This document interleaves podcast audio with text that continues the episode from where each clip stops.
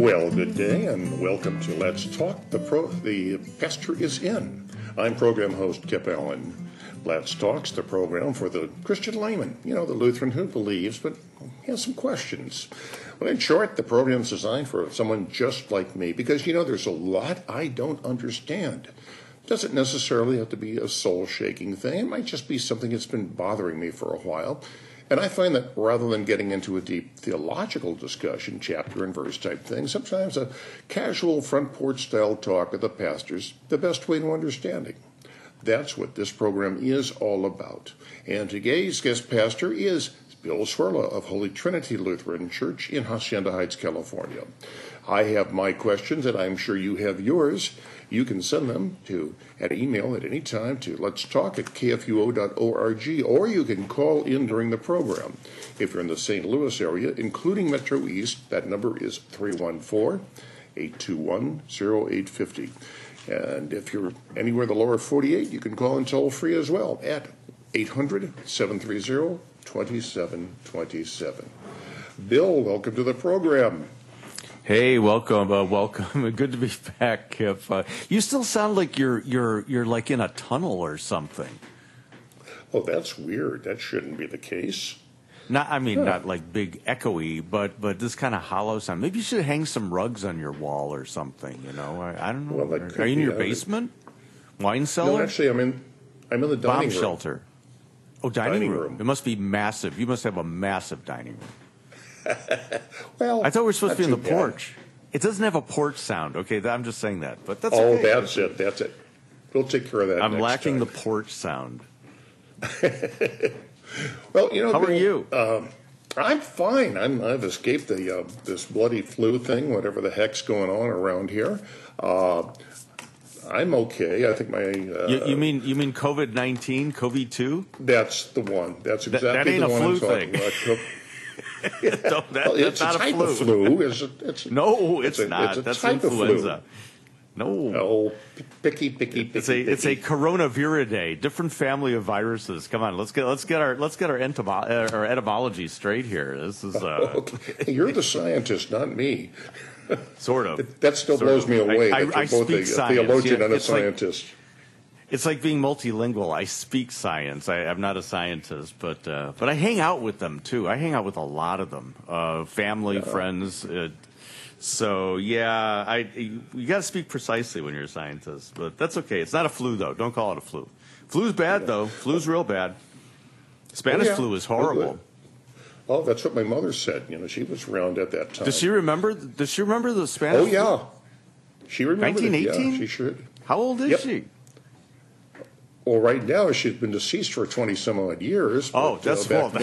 Yeah, you spoke of her in the present tense, which is always true of the faithful departed. I am the God of Abraham, Isaac, and Jacob. We never pass tense our faithful departed because they are always alive in the Lord, and the Lord is the Lord of the living, not the dead. Right? Yeah. So. Yeah. No, she was 5 or 6 years old when that happened. Really? And, she remembers. Yeah. She remembers. There's very little written. Very little written on that topic. There's a book. I have to find it. I can't judge up the title right now, but there is a book that somebody wrote fairly recently, not in the current throes of things, but like I'm thinking maybe about 10 years ago, on the 1918 Spanish flu epidemic. And the weird thing is, after it was over, nobody talked about it. It was just there was like a hush. It was. Nobody really understood what it was or why it was happening. And, you know, this is just coming on the aftermath of the First World War. Yeah. And this influenza killed more people than the war did. Yeah, it did. It did. It was a form of H1N1. There are 28 kinds of influenza. So that's why your flu shot doesn't work, because it's a crapshoot. You don't know from year to year which one is coming our way. So you kind of guess. And, you know, sometimes it's good. Sometimes it's not so good. But... well, you know, immunity is a slippery thing. It is indeed. Yeah. But you know, some of the blogs and posts I follow have been saying for years that there's going to be another pandemic, and by golly, it really happened. So you know, once a century. you know, it's a kind of a, it's a 100-year history has kind of a wavelength of 100 years. We have really short attention spans, you know, and I think that's due to media and just the immediacy of our culture. So we tend to kind of think in terms of days, weeks, months, maybe years, but we get a little impatient. You know, look how impatient we are now. It's like 8 or 10 weeks into things, and we want to get back to normal. And you know, I think of the Israelites in Babylon, 70 years of exile. You know, 70 years. You know, so well, we have very short attention. Moses in the desert for 40 years. You know, you think about it, there's been several generations that have not experienced such a thing since your did you say mom or grandma? Was that who remembers? Yeah, that was going to be my point. Yeah, it was my mother. But, you know, I doubt there's many people alive today who remember that. No, and she was a little girl, so you know, so she was very young when it happened. And it's going to be a childhood memory. But you know, there have been several generations that have gone by that have not really experienced. We've had bad flu seasons. We've had what would have been technically defined as a pandemic, but not with the impact that this one has. And so we're not on uncharted ground, but we're on uncharted ground for us. Say, and I think this is a challenge. Well, I remember the Asian flu back in, I guess it was 57. And then in 67, 68. Also an influenza, I just hasten to point out. Influenza, thank you. The Asian influenza. Well, no, that's what flu is short for that kind of virus. Oh, Picky, you ought to be a copy editor.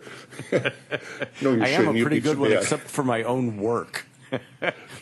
my own work. It's always that way. Is in dire need of a copy editor. Yeah. Well, I remember in, I guess it was 66, 67, there was the Hong Kong flu, and I got that, and it was horrible. And then about 10 years later, there was the Russian flu, and I got that one, and it was horrible. Yeah. But... yeah, it can be. I mean, influenza is a very that is not. It's just as contagious, and it picks off the same kind of people, the immunologically challenged, the elderly. It's tough. This one, its closest relative would be the SARS epidemic of 2003. That's its evolutionary relative, the thing we're dealing with today. So, but it's not the same, you know.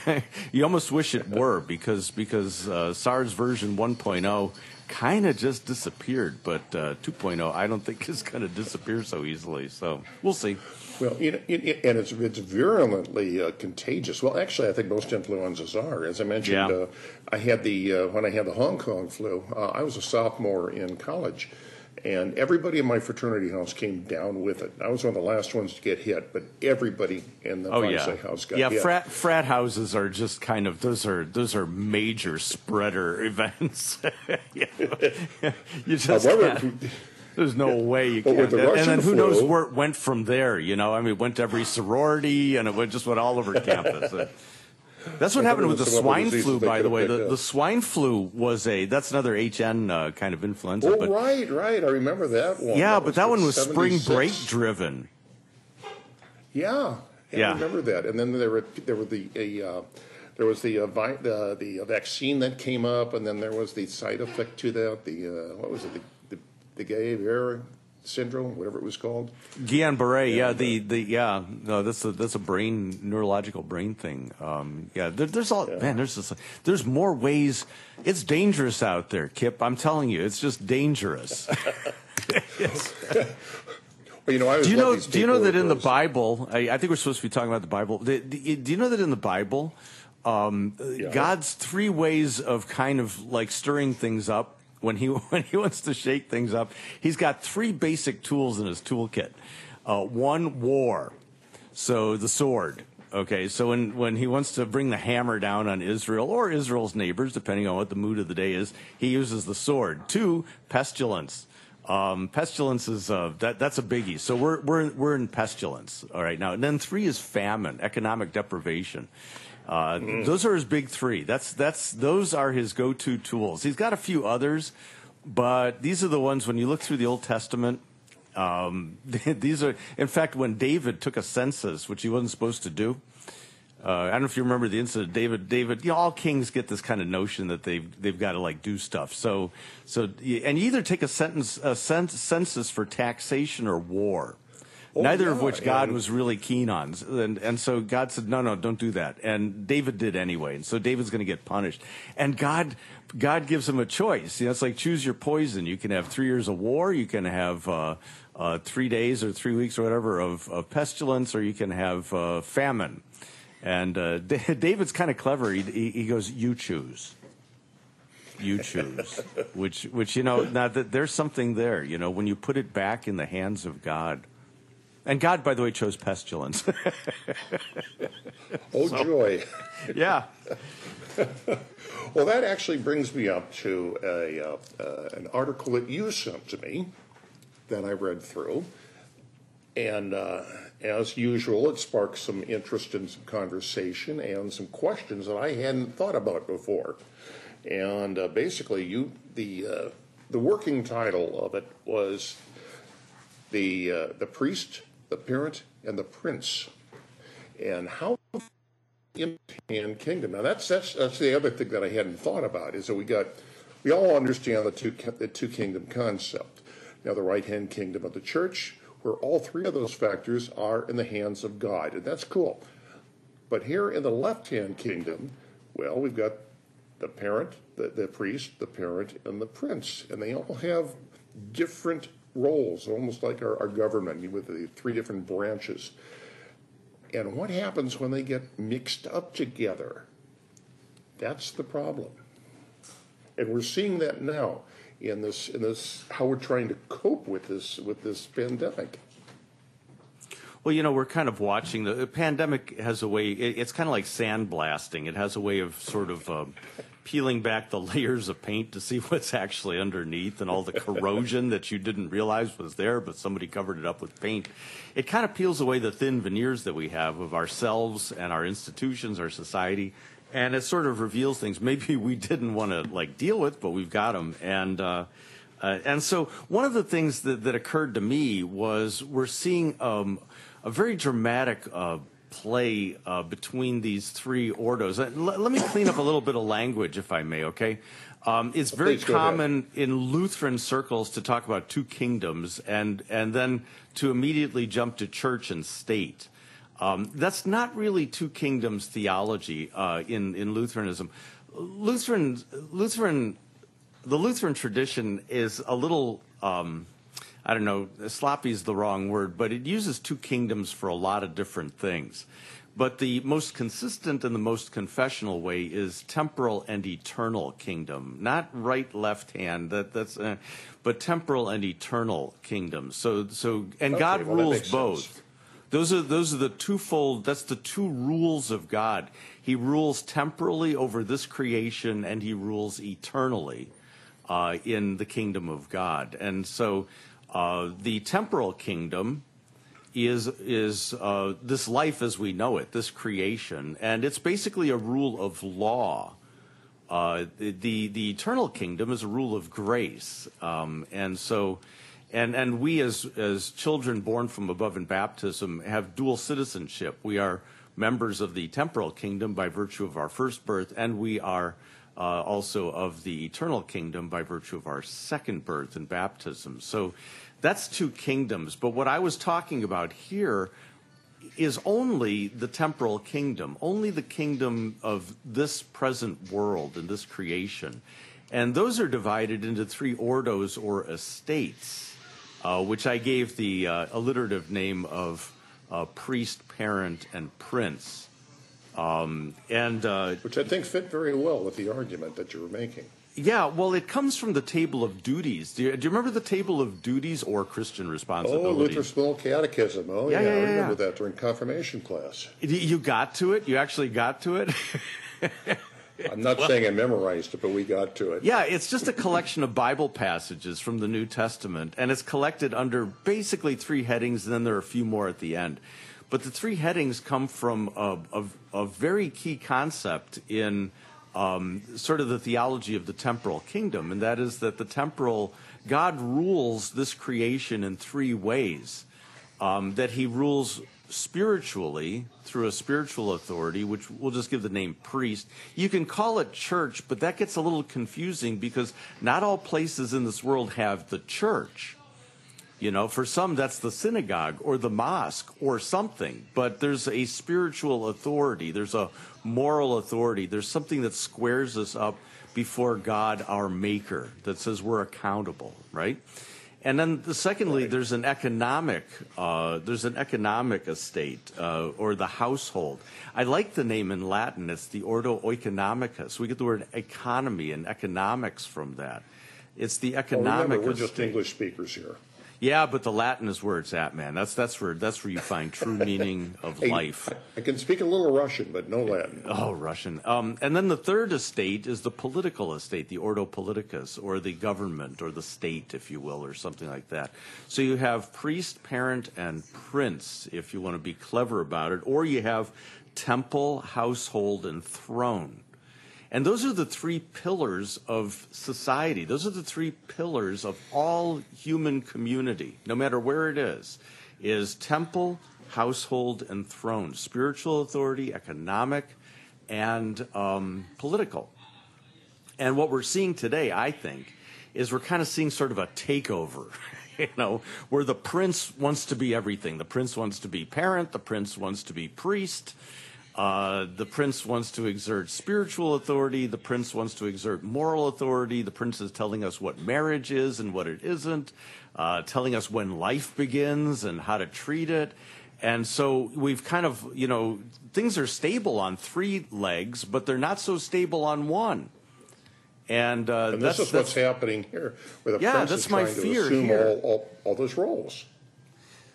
See, and oh, by the way, just a little Reformation history. Luther wrote to all three of these in 1520, these three famous writings of the Reformation. He wrote to the spiritual authority in the Babylonian captivity of the church. It's addressed to the Pope. He wrote to the household on the liberty of the Christian man, and he wrote to the prince on to the Christian nobility and their vocation to govern. See, and so this is a triad of works that define the Reformation from Luther, and they are basically ordered along this line of thinking. There's a spiritual estate, an economic estate, and a ruling estate or a political estate. And that's what we're looking at now. I mean, this has always been the case, but as you pointed out, you know, you're spilling it out.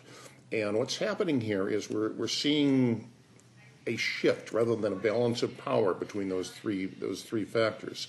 Now we're seeing a power shift. Well, you know, you think about, you mentioned the separation of powers in our constitutional government, which I think is a piece of genius. I don't know where they got it from. I did at one time, but I forgot. Maybe from Luther? No, probably not. Probably from the Enlightenment somewhere. These guys were all Enlightenment type thinkers, but the idea that judicial power, legislative power, and executive power should not be in the same hands is really smart, because if you collapse all of them, then you get dictator. See, and then because, you know, these authorities are entrusted in the hands of sinful men. This is not God's direct rule. He works through means, and the means are these authority structures, whether they be father, mother, the governor and those who are governed, or the preacher and his hearers. Those are authority structures that God has set in place, but it's in the hands of sinful men. So it makes sense to keep them apart, to keep spiritual authority, economic authority, and ruling authority separate, because when they collapse together, nothing good comes of it, you know. And that's, well, just look at the Soviet Union, for example. Exactly. Whereas, yeah, they all came in there where the party was the priest, the party was the parent, and the party was the prince. Well, communism does that. Totalitarian government does that. It wants to be your parent, and it wants to be your priest. As well. You know, and so it has to silence and quash all religion And again, this is religion in a generic sense. This is not religion, the Christian religion. You know, we have to be careful sometimes because our models are built on a medieval model where Christianity ruled the roost, you know. You put your cathedral, the biggest building in town square, right in the middle of the town square. You know, that's the way of saying we rule.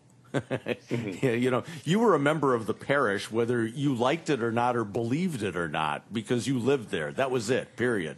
But that's Christendom. That's a sort of a power model of Christianity. It's not the early church by any stretch, but it is once Christ. See, and there's the danger. What was the danger at the time of Luther?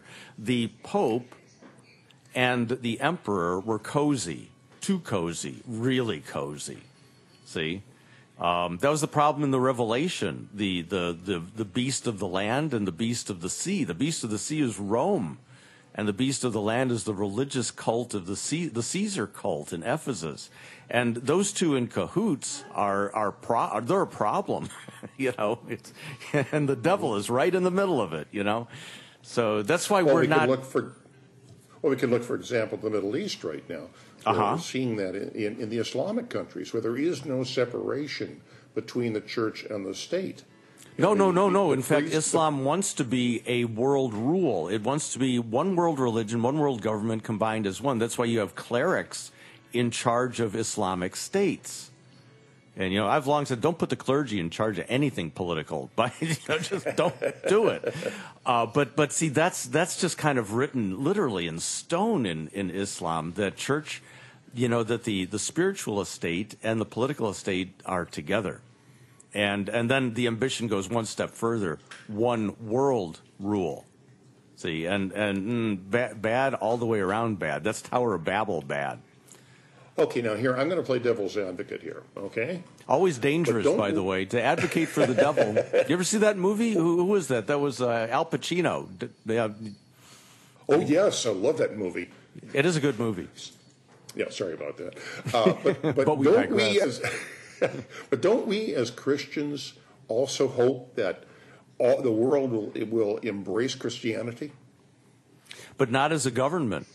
As a faith, yes, but not as a government. You know, it's not a Lutheran concept to conceive of a Christian nation. That's a Reformed concept. That comes out of Calvin's Geneva.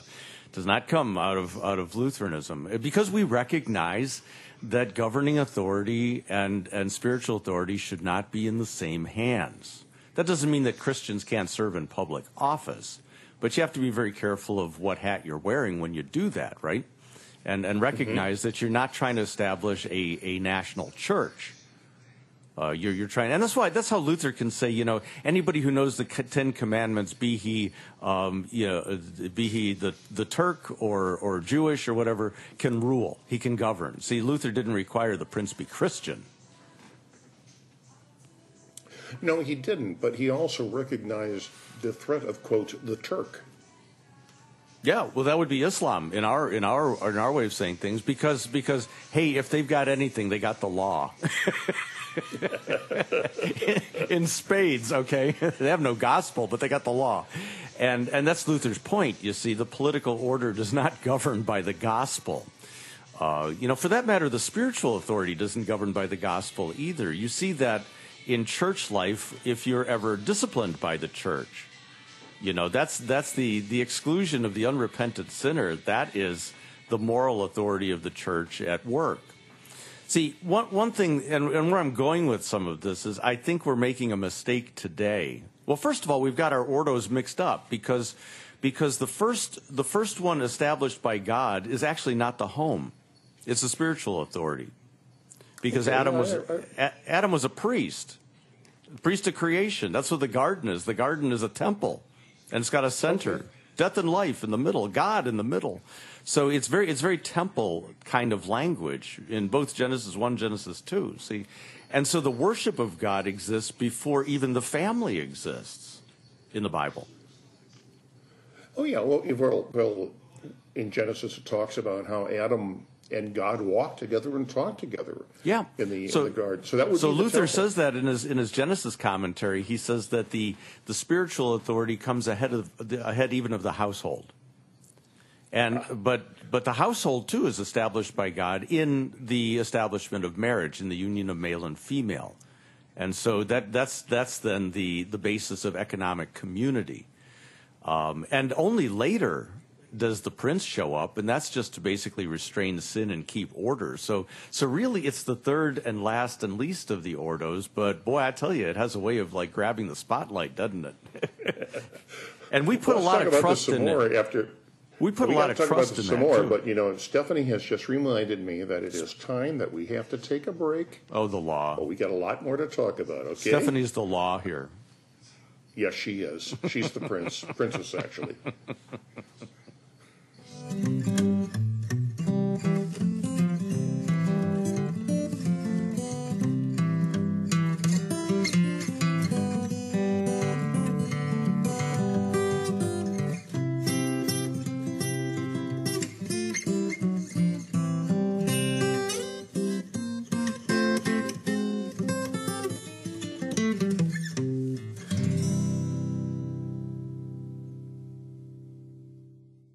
Hi, I'm Pastor Mark Hawkinson, host of Moments of Assurance here on Worldwide KFUO. On the next MOA weekend, I'll share thoughts with you about worry. What are you anxious about? Your health, your wealth, your job, your relationship? Jesus said, "Consider the ravens. They have neither storehouse nor barn, and yet God feeds them." So join me for a worry-free discussion on MOA Weekend, 7:45 a.m. this Saturday and Sunday morning here on Worldwide KFUO.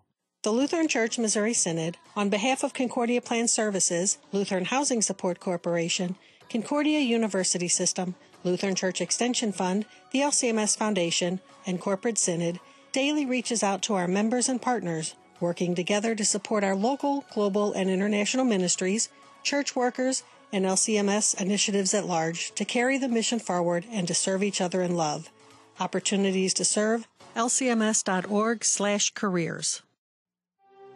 In 1924, by the grace of God, KFUO began broadcasting the good news of Christ for you. A long part of this history is bringing you worship services to hear and receive the good gifts of God in His words.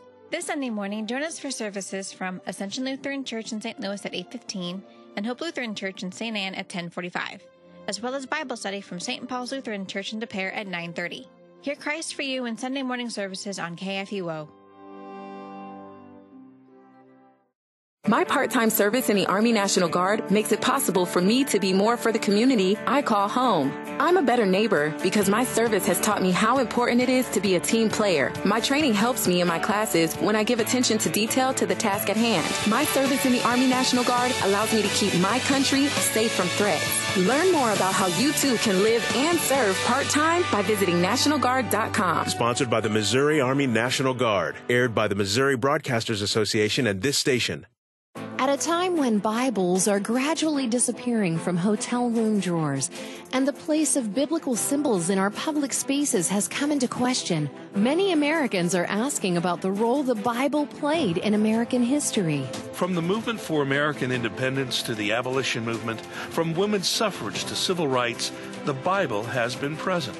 On almost every side of every debate in our nation's history, people have appealed to or referenced the Bible. What is it about the Bible's role in American history, and how will it change in the future? Will advancing technology continue to change the way we read the Bible? Will the COVID-19 pandemic change the way people have access to the Bible, or how they use it? At Museum of the Bible, you can explore the Bible in America's history and leave your own thoughts about how it will or should impact our future. Brought to you by Museum of the Bible in Washington, D.C. Welcome back to Let's Talk. The pastor's in. I'm program host Gib Allen, and my guest today is Bill Swirla, who's the pastor of Holy Trinity Lutheran Church in Hacienda Heights, California. Bill, I'm not entirely sure how to frame this to the audience about what it is we're talking about. Well, we're talking about how society is ordered, really, and you know, it goes back to well, first of all, it goes back to the garden. It goes back to Genesis 1 and the earth. It goes back to the place of man as the Lord and priest of creation, the image of God. And it's reflected in how our societies are put together. They stand on essentially three pillars. They stand on a spiritual pillar. All societies have some kind of spiritual authority. It could be a shaman, it could be the medicine man, it could be, the priest, the rabbi, the minister, whatever, but there's a spirit. As I put it, it's a reminder that, like Hebrew national hot dogs, we're all accountable to a higher authority. And that it flows out of our natural knowledge of God. We have an intuitive sense that there's something bigger than us out there. There's an economic pillar, the household. I'd like to think of the family business, the farm, the restaurant, whatever. But that's the basis of all economics, and that is we using our God-given vocations to provide for our families, to serve our neighbor. And then there's a ruling state or a ruling pillar that maintains order in society, enforces the speed limits and, that sort of thing, because we have a penchant for anarchy. We like to do things our own way. So, these three pillars exist, and Luther and Lutherans would say they it's not that they're biblical. I hesitate to use that term, but that they're embedded really in creation and fall itself. The state is the result of the fall. But spiritual authority and the household are part of the created order, so it's just part of human life. Well, back in my college days, I actually read Hegel and Nietzsche and all those other guys. And one thing that I read that really struck me, I think it was Hegel came up with this concept, was that the state is essentially a living organism and functions as such. It means that its whole reason for being is self-preservation, and maybe that. Yeah, this is part of what we're seeing. I wouldn't go that route. State is a tricky word. It's not the word that Luther would have used. I mean, the Latin term is the ordo politicus, the governing authority. Luther knew the prince. State really comes out of that whole ethos of the 19th and 20th century that brought us the totalitarian state. And so I don't really like the term, but we use it for governing authority. I think what Hegel is describing is more apropos of institution. Whenever we cooperatively do anything together, whether have a church body or a Rotary Club or the PTA, we're going to institutionalize it at some form. See, again, it's temporal kingdom, so we're going to have law, constitution, bylaws, Robert's Rules of Order, this kind of stuff, just to keep everything in line and working smoothly.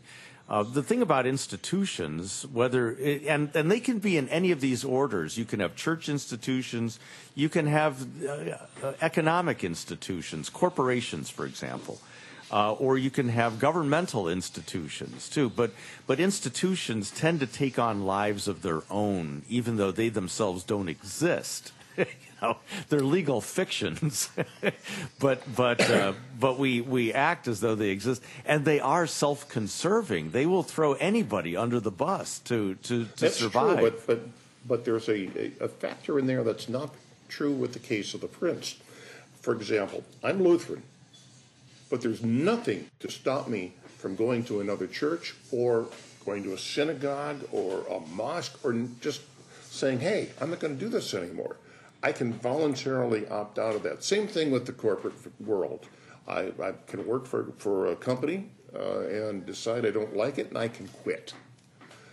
But can't do that with the government. Sure you can. You can live expat somewhere else.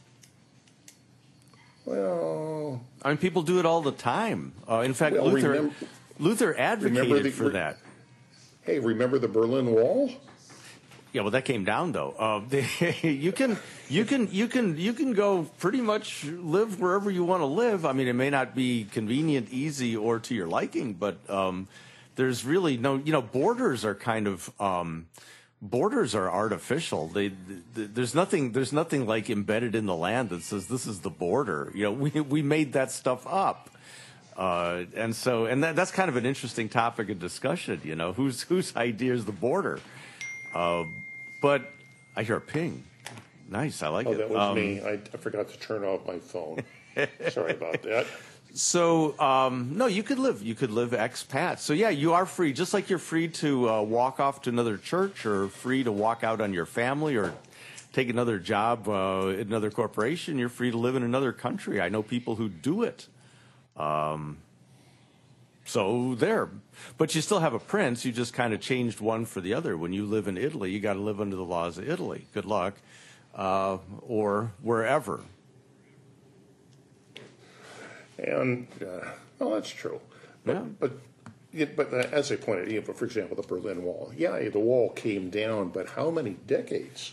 And even in Nazi Germany, I mean, they tried to prevent people from leaving, even Jews. I mean, they didn't want them to go. They wanted to hold on and grab their wealth and then use them as slave labor camps. And you know, the thing about the Ordo Politicus is that the forms may change. You may have kings, you may have dictators, you may have elected officials, but there's always a governing authority. That's an inevitability. You know, where two or three are gathered, you're going to have a governing authority. Now, whatever theory you want to create about how it comes to be, that's up to you. But biblically speaking, the governing authority exists. Because of sin, to restrain sin, to curb coarse outbursts of sin and the anarchy that would result from it. Or like I like to say, there's nothing quite like the flashing Mars lamp in your rearview mirror to get your anarchistic driving habits back under control, right? Yeah. So, yeah. You know, government's not evil. Romans 13, 1 Peter 2, we're to obey Caesar, we're to, you know, honor the governor. We're, you know, these things are just built into New Testament life. And these guys had no legal status. You know, they couldn't even build a church building when those guys were writing. So, you know, we've come a long way, baby, in terms of public recognition. And that's kind of an interesting point. I think that the spiritual authority in this country has gotten too used to being kind of free and easy to move about the country as it pleases. I had a friend of mine. I had a friend of mine who said, you know, we're being marginalized. We're being marginalized, he said. And my response to that was, good. We have always done best on the margins. It's when we're in the center that we get into trouble.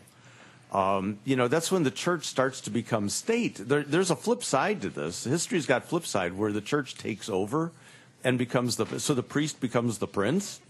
And that doesn't work out too well either, I can assure you, no. You know. So, but actually the margin, it's kind of a favor when the church is marginalized because the church is subversive. Spiritual authority is subversive.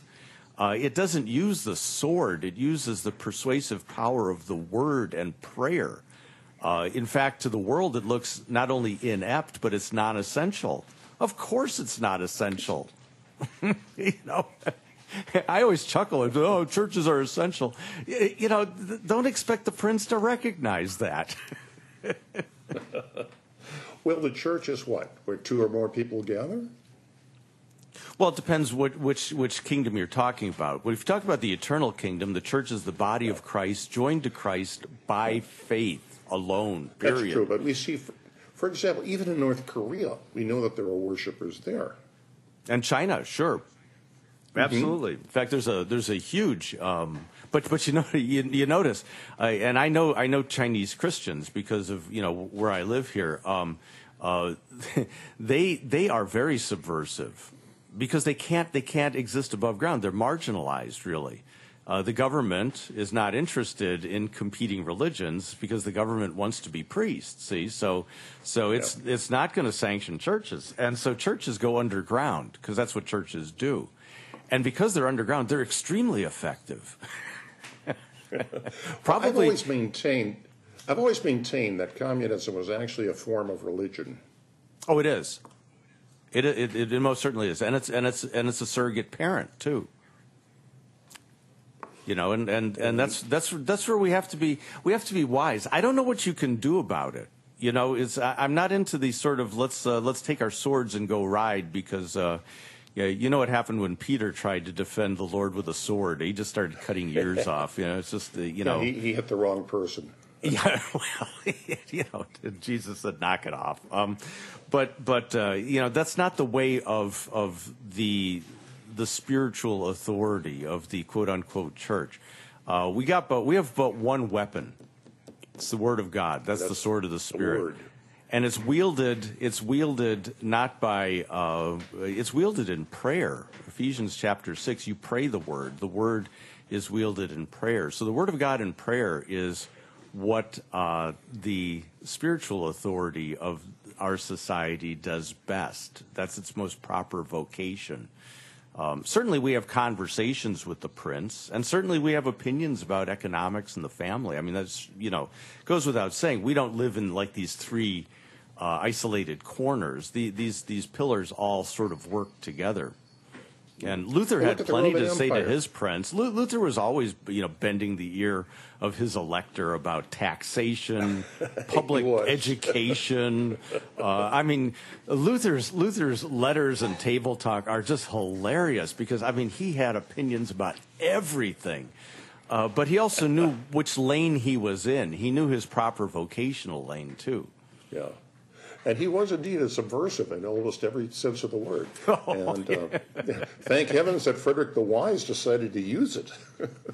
Well, you know, Luther had a very unfortunate incident in his kind of mid-career where he called upon the prince to put down the Radical Reformation, the Peasants' Revolt. Right. And that he regretted that. Because you know, first of all, you know, he said let the sword swing. And he basically urged the prince to put this rebellion down. It was lawlessness in the name of Christ. It was, you know, not to be tolerated and blah, blah, blah. And then apparently the sword swung just a little bit too much. And Luther regretted that whole incident. And I think this plays right into what we're saying. We have to be very, very careful about the distinction of these estates or these ordos and to know what their proper place and role is in our society. And what happened here was when Luther confused the priest and the prince. Yeah, I don't know. I think he was trying to press, if to use this terminology, he was trying to press prince in service of priest, and that didn't work out too well, because that's the sword is very indiscriminate. You know, the sword of the Spirit is very good, very sharp, but the sword of man is not. It's kind of a blunt instrument, really. And Luther discovered that, I think, to his horror. That was a terrible, terrible time in 1524, 1525, you know, and not one that you like to see repeated. Religious wars are terrible wars. Oh, yeah. I mean, the 30 Years' War was probably the, up until the Second World War, was the bloodiest that ever happened. Actually, I think I've read arguments saying that the 30 Years' War was actually worse than the Second well, World and it had overlaid with it tremendous outbreaks of plague and pestilence that resulted in huge losses of life. And ironically, some of our best hymnody comes out of that period, and some of our some of our great devotional writings from John Gerhardt, the hymns of Paul Gerhardt. Some of the great music from the Lutheran tradition comes out of that period. So it's not without fruit, but it was a terrible, terrible period. It wasn't strictly a religious war. There was a lot of other dynamics going on, you know, political. See, you know, when there's war, it affects all three estates, too. It affects the spiritual estate, the economic estate, and the political estate. And wars are fought on all these levels. You know, there's no such thing as a purely religious war. And there's no such thing as a purely political war. Yeah, and there was... You know, suppose, you know, the overview is it was Protestant versus Catholic, but there were so many sides to that war. I think, you know, France, I think, as a Catholic country, fought on both sides. Yeah, and always follow the money. The Ordo Oeconomicus, the economic thing. You know, the money tells you a lot about what's going on in a particular war, even our Civil War.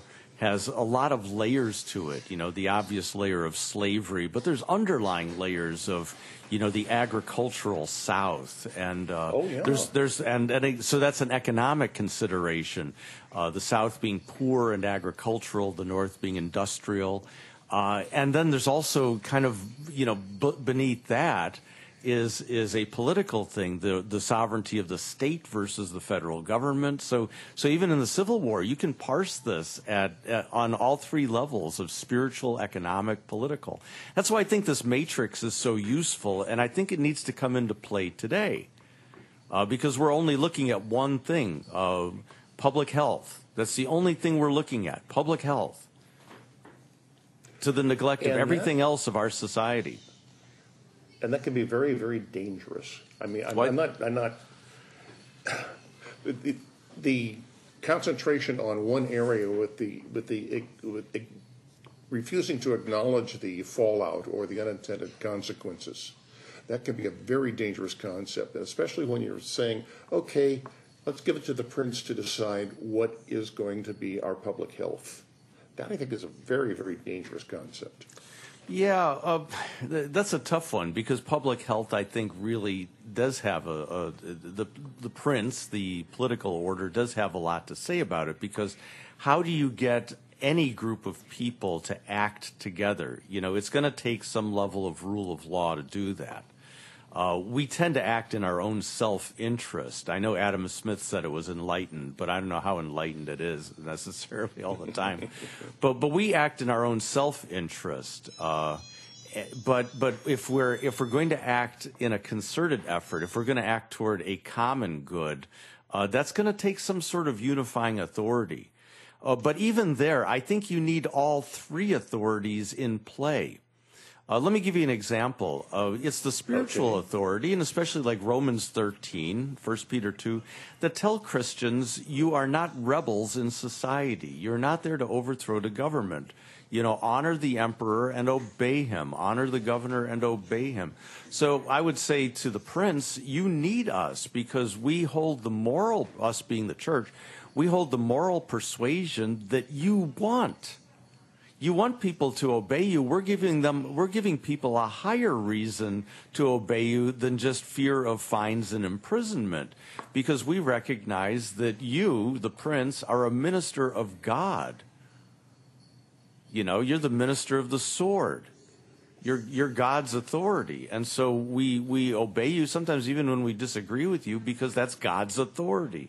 And so, see, the spiritual authority has a lot to say about good citizenship. Even Jefferson understood that. Well, I can see that, but again, there's the point where the prince violates God's law. I mean, we see that. I'm going to point again to Nazi Germany, an ostensibly Christian country, and oh my goodness, certainly the violations there, and it just. You know what I'm talking about. Curiously, though, is the Lutheran response to that was not univocal. Okay, and that I'm not hearing you. Are you there? Yeah, I'm here. There, okay. I'm listening. Yeah, there's a dropout of background noise, so I was concerned. Oh, it wasn't univocal. You know, we all know Bonhoeffer, and Bonhoeffer was Lutheran, sort of, but deeply influenced by Barth and Reformed theology. So he's not entirely. He was also an early supporter of Hitler. Well, but also then, you know, joined a movement to assassinate Hitler. So, you know, now there are other Lutherans like Werner Ehlert. I don't know where Hermann Zassi was on this. I do know, just anecdotally from my mom, who grew up in Nazi Germany, of her pastor and the clergy in her town, and they weren't overtly resisting the government. They weren't cooperating. They were much more subversive. I mean, their intent was to keep the church open. And my mom tells an incident one time, the local Nazi representatives, they wanted the Hitler Youth to have activities on Sunday morning, and so they sponsored some kind of music festival or some kind of thing for Sunday morning. And my mom's pastor, who, by the way, was a member of the party, he said, yeah, he was, because he said, I need to have a voice in this party. It's the ruling party, so I got to have a voice in it. And he went to the local rep and he said, no. He said, our children are in church, our children are in catechism, they will not be going to the music festival, do you understand? And they backed off. They said, fine, yep, right, okay. So, you know, my point being, it's not, this three ordos life in the temporal kingdom is not black and white. It's not binary. It's not cut and dry, like many people want to make it. Okay, well, you thoroughly confused me. Where's your confusion, Kip? Ask me a question that unconfuses you. You want to be you want things like a spaghetti western. You want white hats, black hats, good guys, bad guys. That would certainly make life a lot easier. But you don't want to obey Caesar when he's not your party or when he's not a good guy, right? You know, you just want, he's not my president. You know, that kind of talk has just got to end. It's just. Well, I never quite went to that extreme. I mean, there were the presidents I did not like, but they were the presidents. I understand that. Sometimes my side doesn't win. I understand that. I remember I gave a journalism talk of all things when I was in to a high school class, and I remember one of the students saying that democracy does not work, and I asked him why, and it was because of an issue that had come up and his side had lost. Therefore, yeah. Well, I remember. And that's an interesting thing. Does democracy work in all the estates? Well, you know, we try to do it in the spiritual estate. We try to run churches by democratic principles, but I don't think that works. Yep. We don't. We certainly don't run corporations and households democratically. Let me tell you that much. So the economic estate has no use whatsoever for democracy. But even with government, we have a ruling document, you know, the Constitution. And that shapes everything. And we as Christians, yeah, we can have our democracy, if you will, within our various churches and our various bodies. But again, we have that basic ruling document, the Bible. Yeah, I remember it. Which estate are you talking about here? The spiritual authority. We have a ruling doc. You know what our ruling documents are in the temporal kingdom? It's not the scriptures. It's Constitution and bylaws. That'll get you in more trouble in a synodical convention than anything from the Bible. Come on, that's temporal kingdom. That's temporal kingdom. Yeah, the eternal kingdom is the Word of God alone and faith alone. But no. Our temporal life is governed by these rules and regulations. Otherwise, we can't be working together. So yeah. And that's why I think when you get down to your two kingdoms, think temporal, eternal. That which is going to end with the coming of Christ, and that which is the same yesterday and today and tomorrow, which will go on forever, which is eternal in God. And so, in a way, that kind of calms us down. All the stuff that we get worked up about is temporal, temporary. But there are the people who don't believe in the spiritual and the afterlife. How do we deal with that? They've got to have some kind of a guiding force. I have a couple of relatives who are committed atheists, but they talk about how they also have their guiding philosophies. Mm-hmm. So that's got to be some kind of a religion. It is. You know, I mean, it's insulting to say this to an atheist, so don't say it to an atheist. But everybody's got a religion. Everybody believes something beyond, like, hard physical evidence. Everybody has an inkling, a notion, an idea. You know, Paul talks about that in Romans 1, that simply, you know, kind of a casual examination of creation ought to at least tell you that there's something behind and beyond this. And so, yeah, atheists in print and atheists in person are very different sorts of people. And a lot of times what they're rebelling against is they're rebelling against the institutional forms of religion, or particular religions, or their characterization of religion.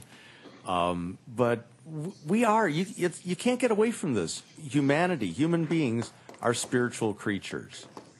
That's what makes us unique. We have common biology with the rest of the animal world, but we're spiritual creatures. And that gives us a special responsibility and a special place And it means that we're capable of thinking beyond ourselves. And the legal authority here, in this case Stephanie, has just alerted me that we're coming to the end of the program. Oh.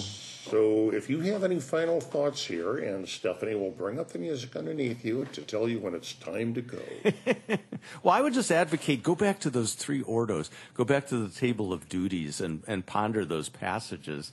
And try to analyze the current situation in terms of the three pillars of society, namely priest, parent, and prince, and see how it's going. Well, we live in interesting times, as the old saying goes. Bill, thanks so much for being on the program. Always fun. We're going to do it again real soon. Promise? Yeah.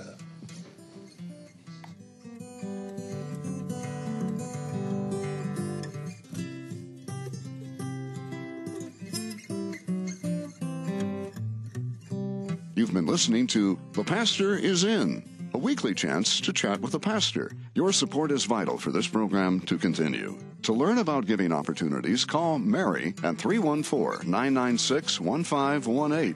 You can make a gift safe, secure, and easily online at kfuo.org. Thank you for listening and supporting The Pastor Is In on Worldwide KFUO.